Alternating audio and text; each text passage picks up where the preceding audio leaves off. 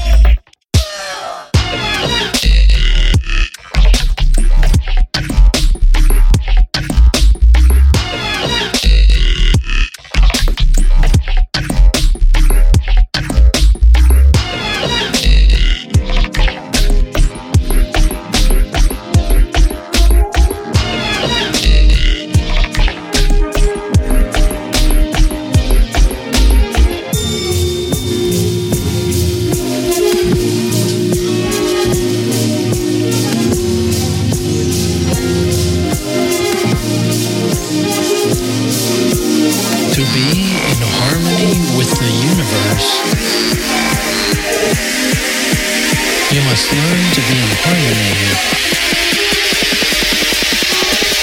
with yourself.